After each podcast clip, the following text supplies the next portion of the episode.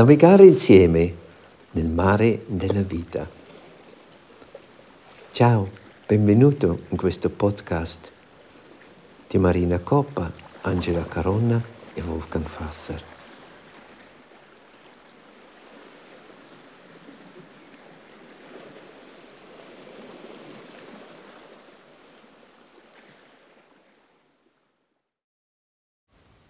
Buongiorno a te, benvenuto in questa giornata.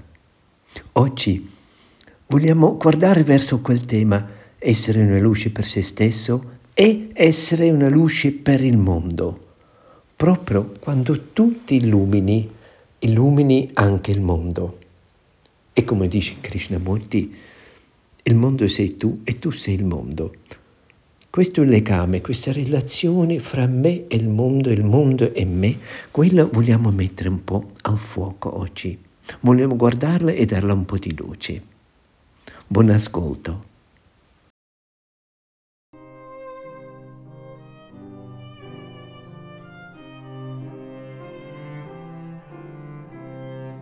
L'uomo ha una luce sopra di sé e quando due uomini si incontrano con l'anima, le loro luci si uniscono e da loro promana una sola luce. E questo viene chiamato concepimento. Sentire il concepimento universale come un mare e se stessi un'onda di quel mare. Ecco il mistero dell'umiltà.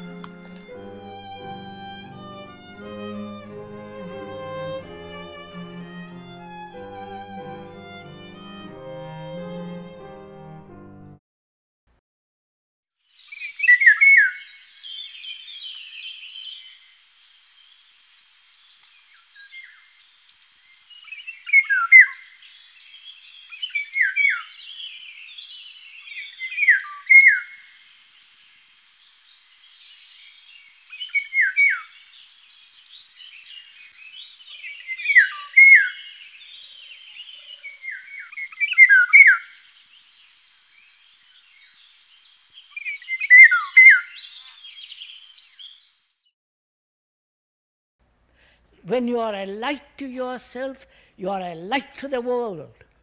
Because the world is you and you are the world. I wonder if you see that. So, that's the first thing to understand. That there is no one to guide you,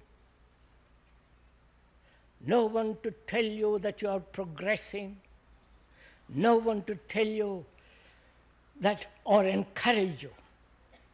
You have to stand completely alone in meditation. Hmm. You understand that what it means?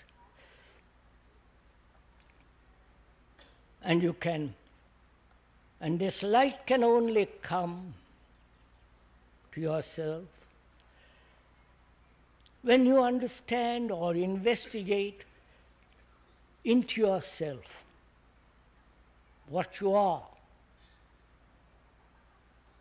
that is self awareness, to know what you are, not according to psychologists, not according to some philosophers, not according to the speaker, but to know, to be aware of your own nature, of your own structure, of, of your own thinking, feeling.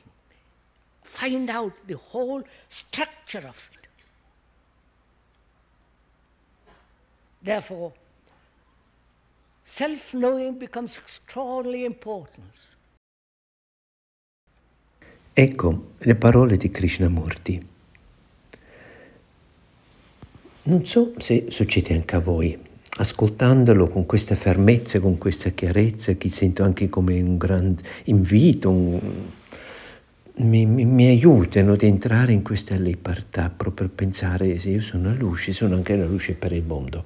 Ma devo anche dire, sento anche quasi una forma di timidezza di accettarla, di prenderla così, perché non vorrei cadere in un egoismo o pensare se sono proprio orientato a me stesso, sono una luce, uh, mi aiuta il pensiero, sì, ritorna a me sul sfondo della comunità. Questo occuparmi di me, certo, mi vuole e mi porterà al tu agli altri. Comunque ce la rende molto chiaro. Nella meditazione siamo soli e in quel luogo dove siamo soli, non più influenzato da un'idea, da un metodo o dal maestro del guru, dove sono proprio io, Wolfgang, con me stesso, con Wolfgang, dove esploro me stesso e così esploro anche il mondo, proprio in quel luogo lì, in quel spazio, lì sono nella meditazione. Certo, si vuole coraggio, è più facile di sentirsi un po' legato attraverso un, una idea, un metodo, come un programma quale devo fare per maturare, per illuminarci, eccetera. Per quello logico ci aiuta, ci dà quasi un po' di struttura e liberarmi di questo, di essere veramente con me stesso, punto, come sono. Questa è una grande sfida ma lo sento nelle parole di fermezza di Krishnamurti, vale la pena di arrivare lì e come non è facile di arrivare lì, come con, mi rende molto simpatico come dice, um, ma sono curioso se voi mi potete capire, lo sta così al cuore di esprimersi. Facciamo un passo da qui, da quell'uomo che parlava nelle Alpi Bernesi nel 1976, andiamo nel 1730 nella Polonia e ascoltiamo, logicamente una leggenda, ma è un, un, racconto della vita del fondatore del Hasidismo, del Baal Shem Tov, nei suoi anni prima, prima di essere uscito, prima del suo uh, nascere proprio come guida spirituale in quel periodo dove lui era quasi clandestino come, come uomo spirituale, futuro guida del suo popolo intorno a sé.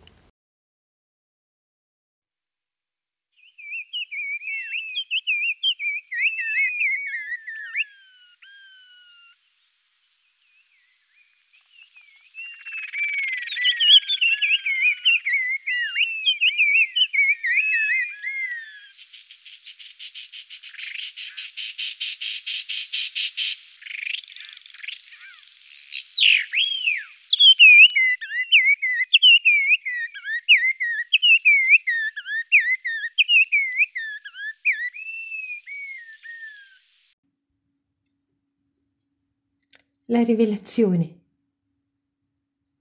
Sull'estremo pendio orientale dei Carpazi c'era un'oscura, sghemba osteria di campagna. Il piccolo giardino sul davanti, con le aiuole rosse, volgeva il respiro alla potenza delle montagne, mentre sul retro gli obliqui abbaini ammiccavano verso l'ampia pianura gialla, immersa nella luce come in una fertile abbondanza. La piccola locanda era solitaria. Nei giorni di mercato qualcuno faceva quella strada, contadini e mercanti ebrei dei villaggi di montagna, che sostavano un poco e bevevano agli acquisti o alle vendite andate a buon fine. Per il resto, solo di rado si fermava un cacciatore o un viandante che si era perduto. Al suo arrivo l'ospite veniva accolto da una donna snella, con occhi bruni e segreti, che lo invitava a sedere. Poi la donna usciva, portava la mano alla bocca e con una voce chiara, come i chiari giovani arbusti davanti al giardino, gridava un nome verso le rocce. Israel. Nella roccia più vicina, a un tiro di sasso dalla casa, era scavato un antro era come una stanza, con molto sole sulla porta e un'oscurità densa sul fondo, e si inarcava selvaggia e frastagliata, come se i sogni e le potenze di un'anima avessero battuto e ribattuto contro la volta e ai lati due corridoi scavati nel terreno, alti e larghi quanto un uomo, si perdevano nell'oscurità,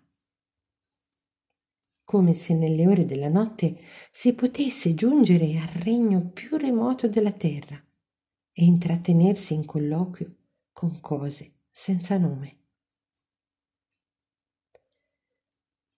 La stanza era silenziosa e impenetrabile ai rumori, ma se giungeva il chiaro richiamo della donna, l'aria, servitrice fedele, lo portava a colui cui era diretto. E ovunque gli fosse, vicino al buio del fondo o al cielo inondato di sole, a quel richiamo si metteva in cammino.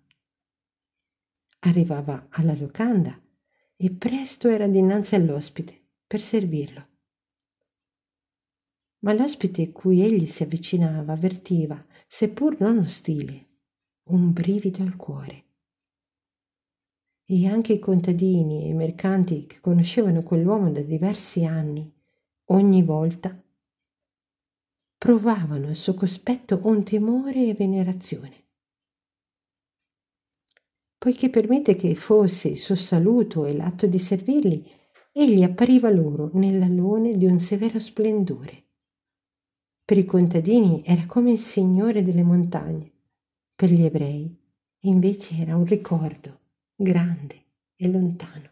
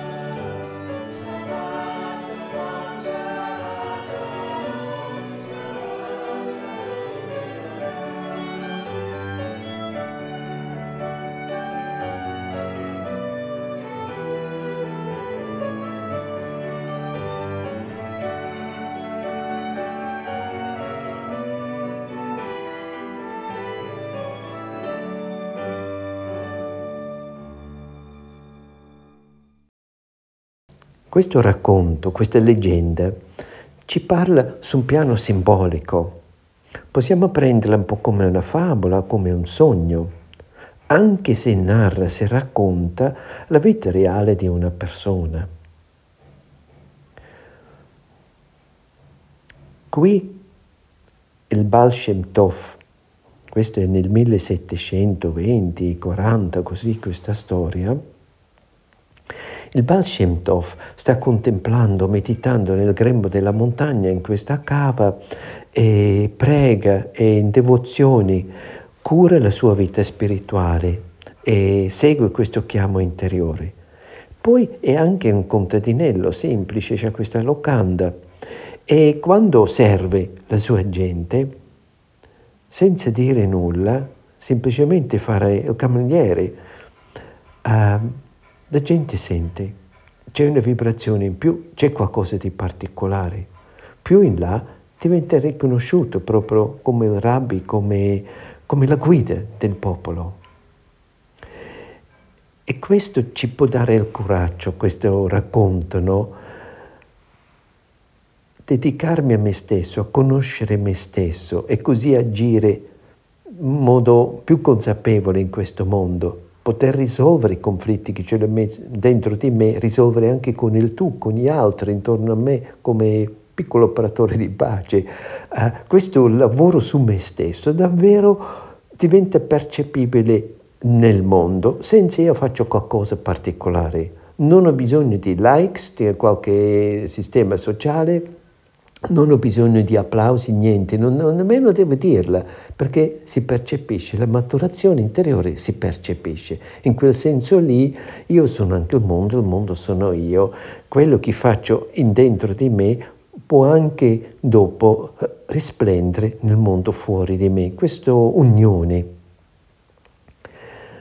La preghiera che ci ha letto Angela mi fa coraggio di aprirmi a questo spazio di libertà, anche a questa piccola esperienza che è un'avventura, proprio stare con se stesso, prendersi serio e lavorare su se stesso, credere in quel cammino eh, è un po' un'avventura. È molto più facile seguire quello che hanno detto gli altri o non assumersi più una responsabilità della vita, semplicemente lasciarsi guidare.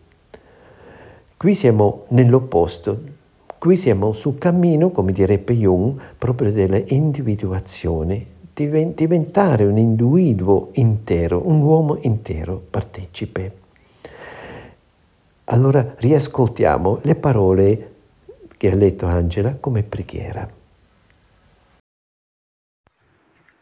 Anima umana, quando sei debole, quando credi di non poter trovare la meta della tua esistenza, pensa all'origine divina dell'uomo e sii consapevole che queste forze sono dentro di te e sono anche le forze del massimo amore. Nel loro massimo sviluppo, scorgerai in te le forze che danno fiducia e certezza a tutto il tuo agire, per tutta la tua vita, ora e nel più lontano futuro.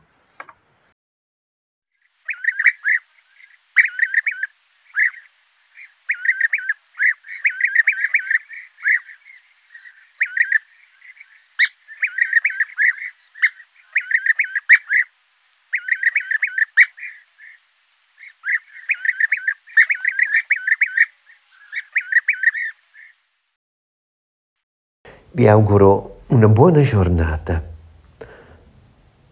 Troviamoci stasera per condividere l'esperienza con quell'idea, essere una luce per se stesso e essere una luce nel mondo. La mia esperienza di essere stato visto come luce per gli altri, qualcun altro ha scoperto la mia luce e mi ha fatto un rimando, un feedback? O le persone che io vedo nella mia vicinanza, che sono proprio una luce. Pensiamo un po' a queste situazioni, a questi incontri e condividiamoli stasera. Un abbraccione e buona giornata e affidiamoci alla poesia di Marina.